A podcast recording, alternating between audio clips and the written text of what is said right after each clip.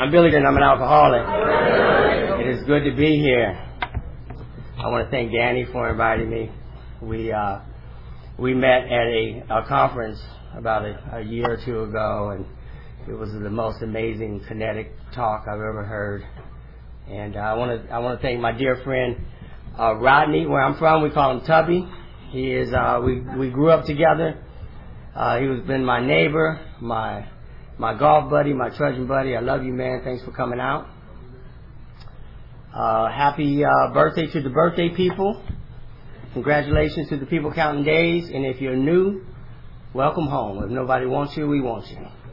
So I'm excited to be here. I'm not sure how this talk is going to be for you, but uh, there's a good chance your presence will bless me. So thank you in advance. Uh, I am from from Pasadena. My home group is the Rose City Speakers. I have a sponsor. His name is Gerald P. And my sobriety date is October the 11th, 1994. My last cake was for 24 years. And uh, I always like to clear up the ethnic ambiguity. In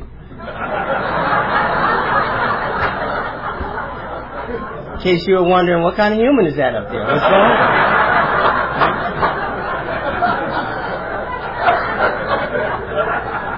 I know, I know. Uh, so I'm blackish. Uh, yeah, my uh, my father was uh, African American. My mother was white stuff. Scotch, Irish, and English. We were a racially mixed family. In 1969, uh, we moved to a racially mixed neighborhood, which made perfect sense. Um, it was a place called uh, Inglewood, California.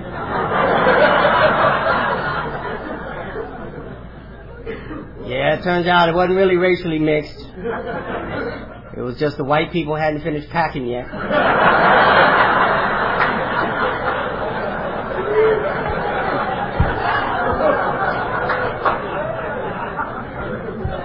they were heading out of town quickly. And so the significance of that is that uh, I would have a white mother. Uh, I grew up with a white mother in a black neighborhood, and I felt different about that. And there were some other things.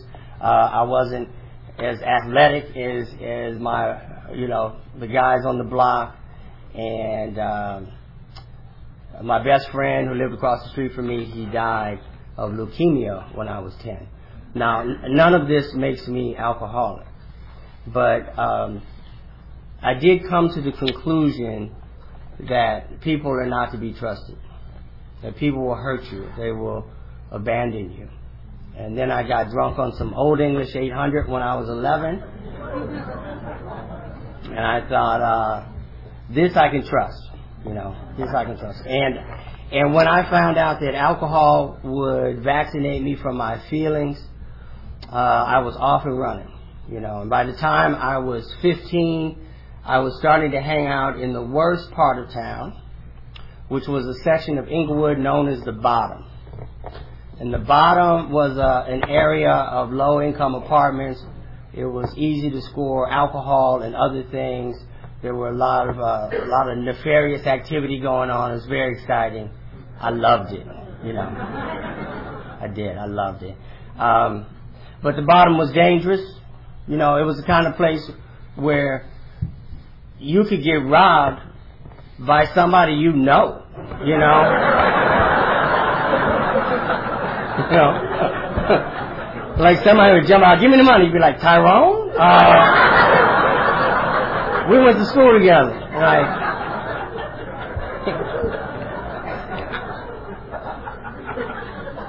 and I'm pretty sure you're not supposed to brag about this, but uh, I got robbed a lot. I was very good at getting robbed. I would uh, I would argue and negotiate with people as they were robbing me, right? Which does not work out very well. I don't recommend that, you know. But I also think that was a feature of my alcoholism because I had trained myself to be comfortable in uncomfortable situations. And then when I got sober, I realized that I was uncomfortable when things were perfectly fine. I was truly maladjusted to life. Uh, so anyway, something happened in the bottom. I won't go into here, but let's just say I was making some very foolish choices, and uh, and I was concerned about me. I'm always still a little too concerned about me. And and late one night, at a low point, I saw a hotline number, and I I called it, and uh, and they and they suggested that I go to a meeting. Right. This was in 1980. It was a long time ago. Uh, I didn't know what to expect. Uh, this is long before AA, you know, became, uh, you know, part of the, the, the collective conversation. The 12 steps was not part of the lexicon. I didn't know what to expect. I walked in, you know, I, I didn't know anything, but I knew how to be a newcomer though, right? I knew how to stroll in late. I knew how to sit way in the back in the I dare you to get me sober seat. And, uh, but, but there was there was something about it. There was something about um, your stories, the levity, the honesty, the clear eyes, the warm hugs, and I stuck around for a little bit of time, you know. And I can't be sure, but my hunch is that if I hadn't had that introduction, if the seed hadn't been so firmly planted, I'm not sure I would be your speaker this evening. So this was uh, actually the meeting was in Redondo Beach and and I, uh, um, I you know, I went to to Burks and Hawthorne, and, and and I started to go to meetings every every day. I got a sponsor. I worked the first three steps, and then my sponsor started talking about this searching and fearless moral inventory, and it scared me. You know, it scared me. I was not ready to trust anyone with my story. And I had started uh, at El Camino College on my 40th day. I was sitting sitting in class and my head said, "Go drink." And I jumped out of class with no fight whatsoever, and I went and drank. And I came back and I took a newcomer chip a few days later, and immediately I felt like a failure. I felt like my experiment with Alcoholics Anonymous was over. But without knowing it, I had learned a couple of important things. And one of them is that sobriety is good. In fact, it's better. You know, it's not easy, but it's better. And so if you be new, I don't know if it is your turn to stay sober. I certainly hope it is, but if nothing else, at least taste sobriety. I hope you roll it around on your tongue. Because if you're like me, in those dark and those lonely moments, it's hard to get that taste out of your mouth.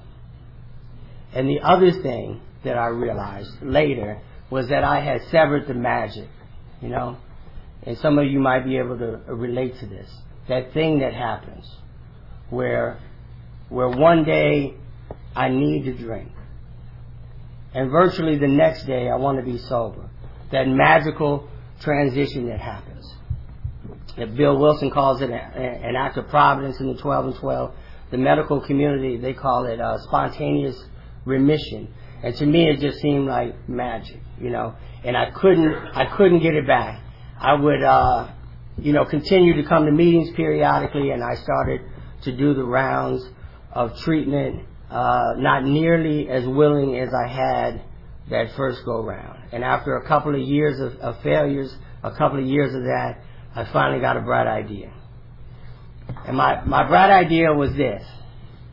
It was maybe I'm just doing it wrong, right?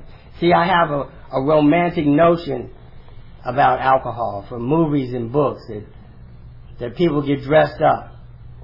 They go and, and sip drinks in these beautiful bars and they uh, have stimulating conversation.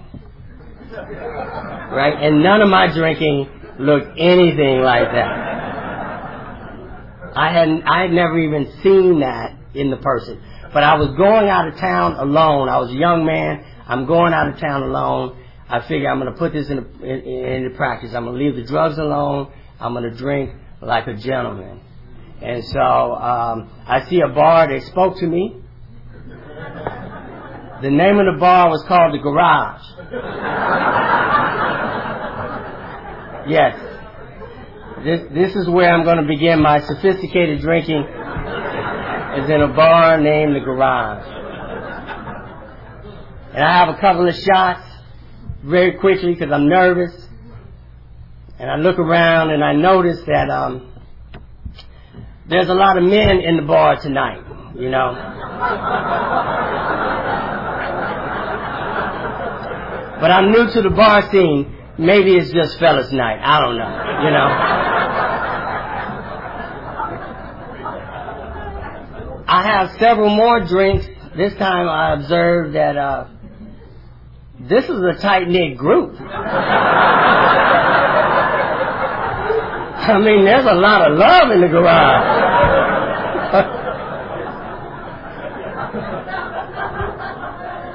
I have several more drinks before I, you know, I had that uh, drunken moment of clarity, right? I'm like, is it, is it possible? Is this a, is this a gay bar? Uh, I decided I would ask someone. I didn't know anybody.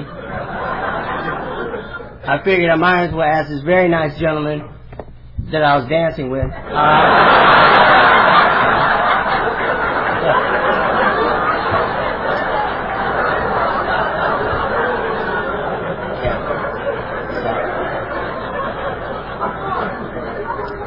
that didn't work out. Um,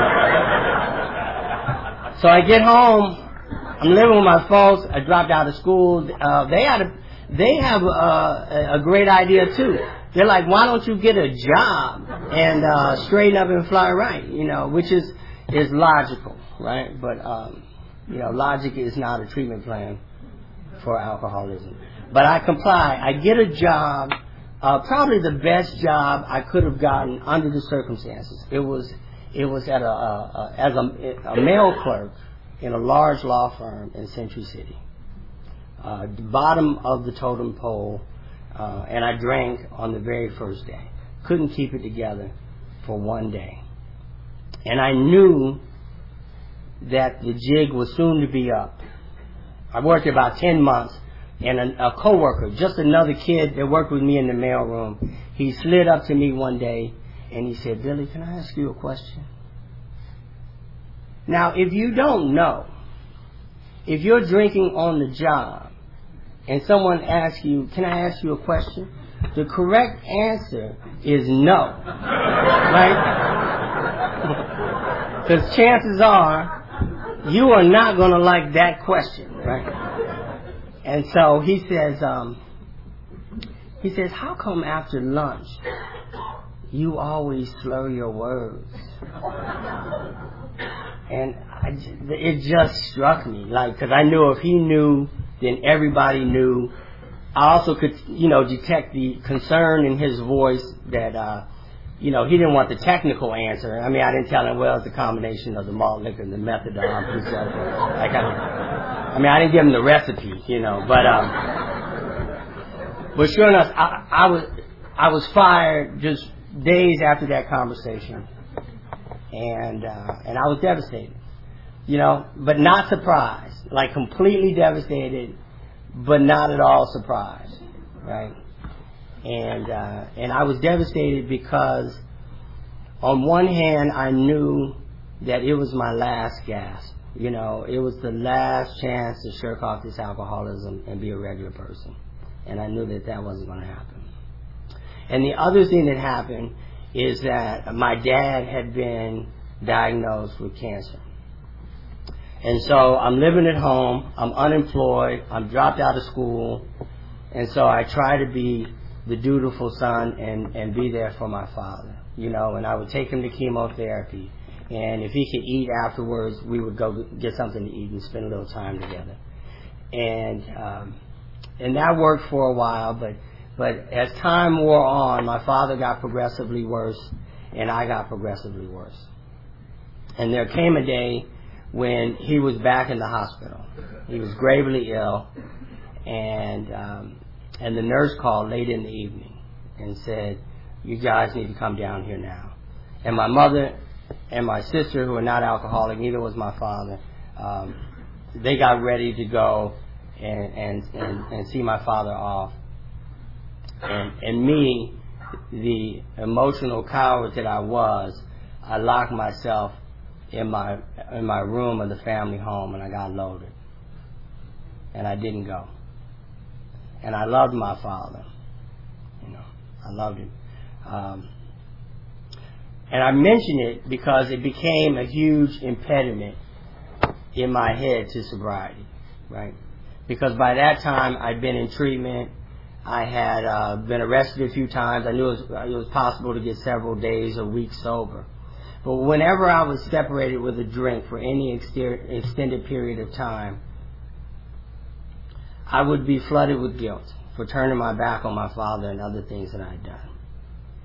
And what I wanted to know from you, Alcoholics Anonymous, is what would I ever do with that shame? I mean, what say you about that? Which is a good question. Right? Of course, you know, I never asked anyone and I never stuck around long enough to get the answer. Until this time, with the help of a sponsor in the big book of Alcoholics Anonymous. I come across this page 124 where it says, cling to the thought, as if it were speaking to me. Cling to the thought that in God's hands, the dark past is the greatest possession you have. Now, if you've never heard that line before, please take a second to absorb the audacity of that statement. That our deepest, darkest secrets is the, is the, is the greatest possession that we have. Now, I don't know if that's true for so-called normal people. But for us, alcoholics, that is the message of hope. It goes on to say that is what averts misery and death for, for other alcoholics. Because when I sit across from the new man and he says, Billy, you don't understand. I've done bad things. I get to say, yeah, me too. Me too. So uh, my my alcoholism and the uh, combination of my father dying kind of uh, fractured uh, our our little family, and uh, eventually my mother and my sister moved away with no forwarding address, as they should have, you know, as they should have. And the bottom fell out of my life, and I became a homeless person in Skid Row in downtown Los Angeles. Right. So officially I was in a, a, a homeless, alcoholic, crackhead window washer. I was one of those people in the 90s. If you parked your car near me, I just started washing your windows, and hopefully we work out a payment plan after that.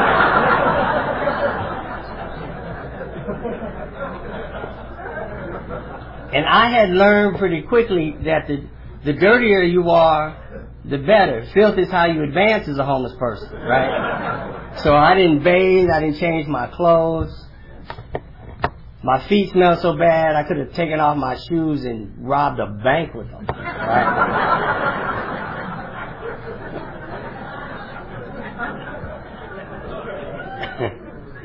and drugs are part of my story, but um, but by this time, you know, I was living in this doorway and uh, and alcohol had ceased being a luxury and it became a necessity. And I had to uh, I had to crack open that bottle of gin or that cheap malt liquor, and I would have to drink it down before the police would come and make me pour it out, which would happen about once a week. And often it would be the same police officer, and we would have some version of the same conversation. He would say, "Mr. Christian, I told you you cannot live and drink in this doorway." You know, there are stores here, and they don't want you around. And then I would say something snarky like, well, there you go. you think it's a, you think it's a business district. I think it's a residential neighborhood. We just got a little zoning problem, that's all. And that's when he would threaten to take me to jail. He's like, I'm gonna take you to jail. You want to go to jail? I'm taking you to jail. And then I would ask if it was burrito night at Parker Center downtown. like, what's for dinner? Um, he he never took me to jail. Never took me to jail. But he would call this drunk tank. Uh, and these very nice gentlemen, I mean that sincerely, very nice gentlemen, they would come, they would put me in a vehicle, and they would drive me a couple of miles east and let me go kind of like if you watch the nature shows.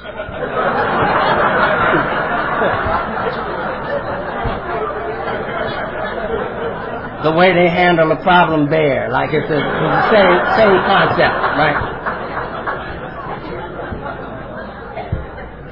Now the epilogue to that story is I was about five or six years sober. I'm sitting in a meeting in Pasadena. And guess who walks in and raises their hand as a newcomer? That police officer.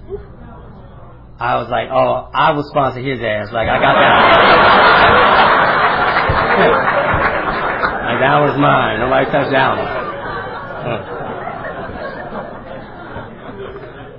Which I did not sponsor him, but I did go up to him. I introduced myself, and it didn't ring any bells. Uh, I probably looked a little different after five or six years, and uh, and then I just kind of quietly leaned leaned in, and uh, I I mentioned where he might know me from, and I'll never forget. He he kind of he kind of leaned back and uh, he squinted to adjust his vision. And when he recognized me, he reached out and he hugged me. I mean, he hugged me like he was trying to hug the hope out of me. Like whatever happened to me, he needed to have happened to him. It was just a beautiful and bizarre moment in Alcoholics Anonymous, you know. And uh, and I still see him. We don't go to the same meetings, but I see him around town, and it's uh, it's it's still you know startling, but it's it's beautiful. Um, anyway, what happened to me is the thing that you said would happen. That there would come a day when when alcohol would stop working, you know, and it, and it it did not stop affecting my body, but it stopped doing the thing that I desperately needed it to do, which was to shut off my head, you know, and take away the pain. And at that point, I had nothing and nobody. There's a line on page 151 that talks about the chilling vapor that is loneliness. That's exactly how I felt. And I went in uh, to uh, to treatment for the 14th time, and by that time, I knew that that treatment can only give me, uh, you know, keep me warm and safe and dry and point me in the direction of Alcoholics Anonymous. You know, and I finally surrendered. And, and I'd heard that term a lot and I didn't know I didn't know the specifics, you know. Um, I didn't even know it was happening when it happened. You know, I just said I'll do it. I'll do it. You know, and I knew what that meant. I, I knew it meant you go to meetings, you get a sponsor, you work the steps, you read, write, pray, meditate, and be of service. And as soon as I said that, the magic happened that magical transition. And I desperately wanted to be sober, you know. And so I um, I started doing things that I had not done before.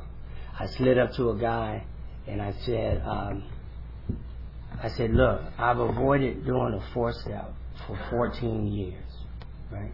And he proceeded to give me the the four step advice I needed to hear. I'm not sure you need to hear it, but this is what he said. He said, um, Billy, doing a four step is like eating a frog. If you have to eat a frog, don't look at it too long, just eat the motherfucker.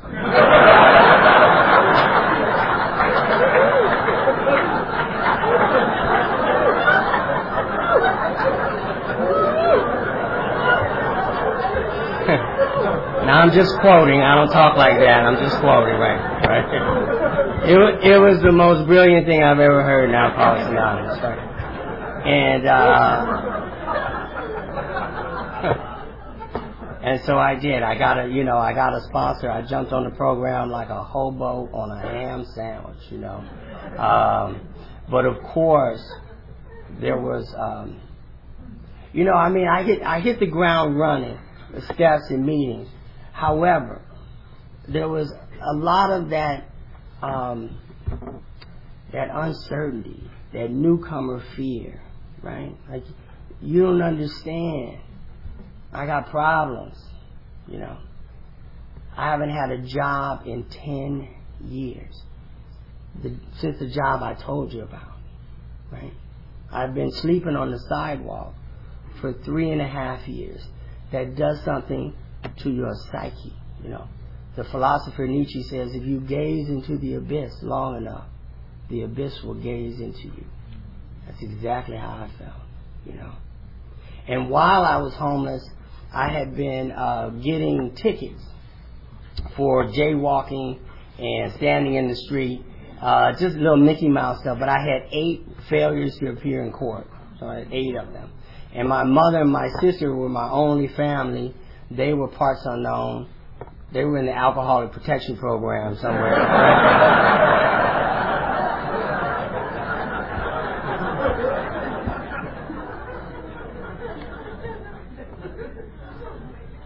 And so uh, I was I was sitting in a meeting. I was in my first year of sobriety. I was newly sober, and I was I was sitting there ruminating about my problems. And there was a lady who walked up to the podium, and something about her made my spiritual antenna go up. Her name was Yvonne Palmer. She passed away. And I never heard, I never heard her before, never seen her before, but there was something about it that was so dignified, so regal. And she got up to the podium and she said that her life didn't change until she stopped telling God how big her problems were and started telling her problems how big her God was. And that, sh- that shocked me, you know. And I didn't know what that meant. I still don't profess to know what that means. But I knew this I knew that there was a power coursing through me and it was keeping me sober. Something that I couldn't have done. And I needed to cooperate with that power through this process of recovery. And I also needed, you know, to take directions to face life on life's terms, you know. I was told to go down to the Department of Employment. And so I did. Um, and I was honest with them. I said, I have not had a job in 10 years. They said, You, sir, are chronically unemployed. I thank them for clearing that up like but they were nice to me. They um, they put me in this chronically unemployed program, right? It, it took me behind the counter. They had a special list of job leads they gave me bus tokens. They started talking to me real slow.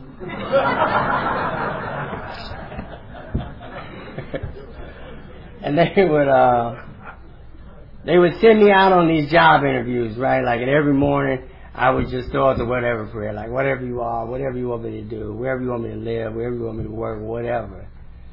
I'll do it. I've been blessed with the gift of willingness. That happened over and over again. They never got me a job. Um, and it wasn't until I was at a little birthday party, I was sitting, I was talking to this this lady. I told her I was looking for work, and she said, "Well, we need after school teachers at my job. Why don't you come down and fill out an application?" So I didn't have a better plan. It was it seemed like the next right thing to do. So I said, "All right," and I. Uh, I put up that prayer that morning. Let me know, God, whatever you want me to do. And so I took the bus. I would gotten sober in Burbank. I took the bus to Pasadena, two hour bus ride. When I got to the school, the building right next to the school was for sale. It's part of the school now, but at the time it was for sale and it had the real, the real estate sign out in front and it had the realtor's name. The realtor's name was Bill Christian. That's my name. Like God, I asked for a sign. I didn't think it was going to be a real sign.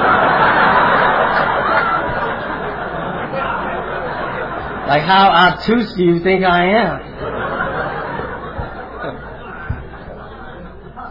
Now this is important, right? Because I go in and uh, I start to fill out the application and I get confronted with that question. Now, if you've ever been in trouble before, you might have a hint of what question I'm talking about. And that's clear. There's a lot of nodding going on here. Yeah. At a school, it reads like this. Have you ever been convicted of any crime? And I was like, any crime? I think I said, I think I said it out loud too. I was like, any crime? That's, that's, very, that's very comprehensive. And I sat there for a long time, you know, because I had I had very little practice with rigorous honesty at that point. But I knew I was in the right place because of the sign. Right? And so against my better judgment, I checked yes. And then it said, if you check yes, explain. You know. it said get a three by five card from the receptionist, right? No one in the history of this school, I assure you, has ever asked for a three by five card but me. I get one and then I'm like, okay, well, I have been convicted of misdemeanors due to my alcoholism, but I'm now a sober member of Alcoholics Anonymous. I, I, I technically should not have said that, but, um, but, but I did.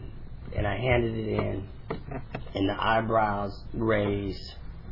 They were like, oh my goodness. Uh, they said, you know what, we're going to give you a shot, but you have to go get fingerprinted. I was like, no problem. That's in my skill set. I'm very good at that. Got that.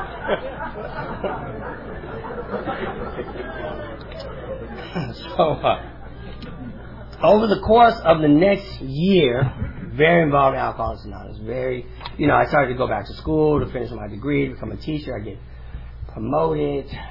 Things are are going well, and then I get called into the principal's office, the head of school, and the HR lady is sitting behind me on the couch, like like just like this gentleman right here, right, with a legal pad, and uh, uh, looking very stern, very stoic. Thank you, sir. Appreciate it. All right, on cue, perfect. Um, and so I knew, like, it was one of those moments when my heart dropped, you know. And the head of school said, "Look, uh, when you started working here, and your um, and, and, and you got fingerprinted, which was through the mail back then. Um, she said, we got this report back from the Department of Justice that you had no criminal history. She showed me the letter. William Christian has no criminal history. And then she said, two weeks ago, we got, we got this back, that you've been arrested a dozen times. Like nothing serious, just like you said.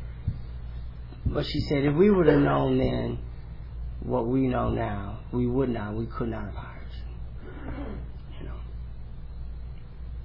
She said, but you've worked here a whole year and we've grown fond of you. You know. So we're going to keep you. And I remember walking out of there just feeling so exposed, you know, just known in a way that I didn't want to be known anymore you know. And uh, the, the, the next August, um, during teacher in service, right, when uh, all the the faculty and staff are gathered in a room, very much like this, you know, and we were in a big circle uh, doing one of those icebreakers, and I happened to sit right next to the HR lady who had been in that meeting, right, and and so um, the person, the facilitator said, turn to the person next to you. I tried to turn the other way, but that person had turned that way, so I had to go back. and so she said, um, she saw my discomfort. She said, I know a lot about you, and I'm sure that makes you uncomfortable. And I said, yeah, that's right. And she said, I just want you to know that I've been sober for 13 years. Wow. And it's still hard to juxtapose, you know, um, how broken, how exposed and raw I felt in that meeting months earlier. Only to come to find out, you know, that at the moment that it felt like it was all about to come crashing down, at that moment, you were there. Alcoholics Anonymous was in the room and said, no, he's with me. You know, this one gets a pass, you know. And I don't know what would have happened if I would have, uh, you know, lost that job. I don't know, but um, but but there are a lot of things that it's a big part of my life. You know, I, I taught there for 20 years. Um, I met my wife there. We have a couple of cute kids. We have a couple that's not so cute. Just keeping it real, you know.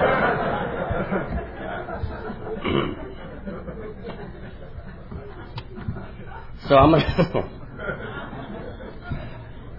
so we're gonna we're gonna land this thing a little early tonight. I could I could keep going, but but uh, but I, I do want to say this is that I'm incredibly grateful. Like I'm incredibly grateful for Alcoholics Anonymous.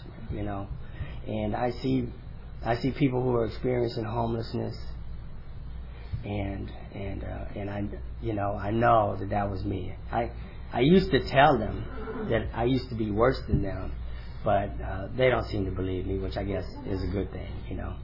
And so I am one of those people, as nauseating as it may seem.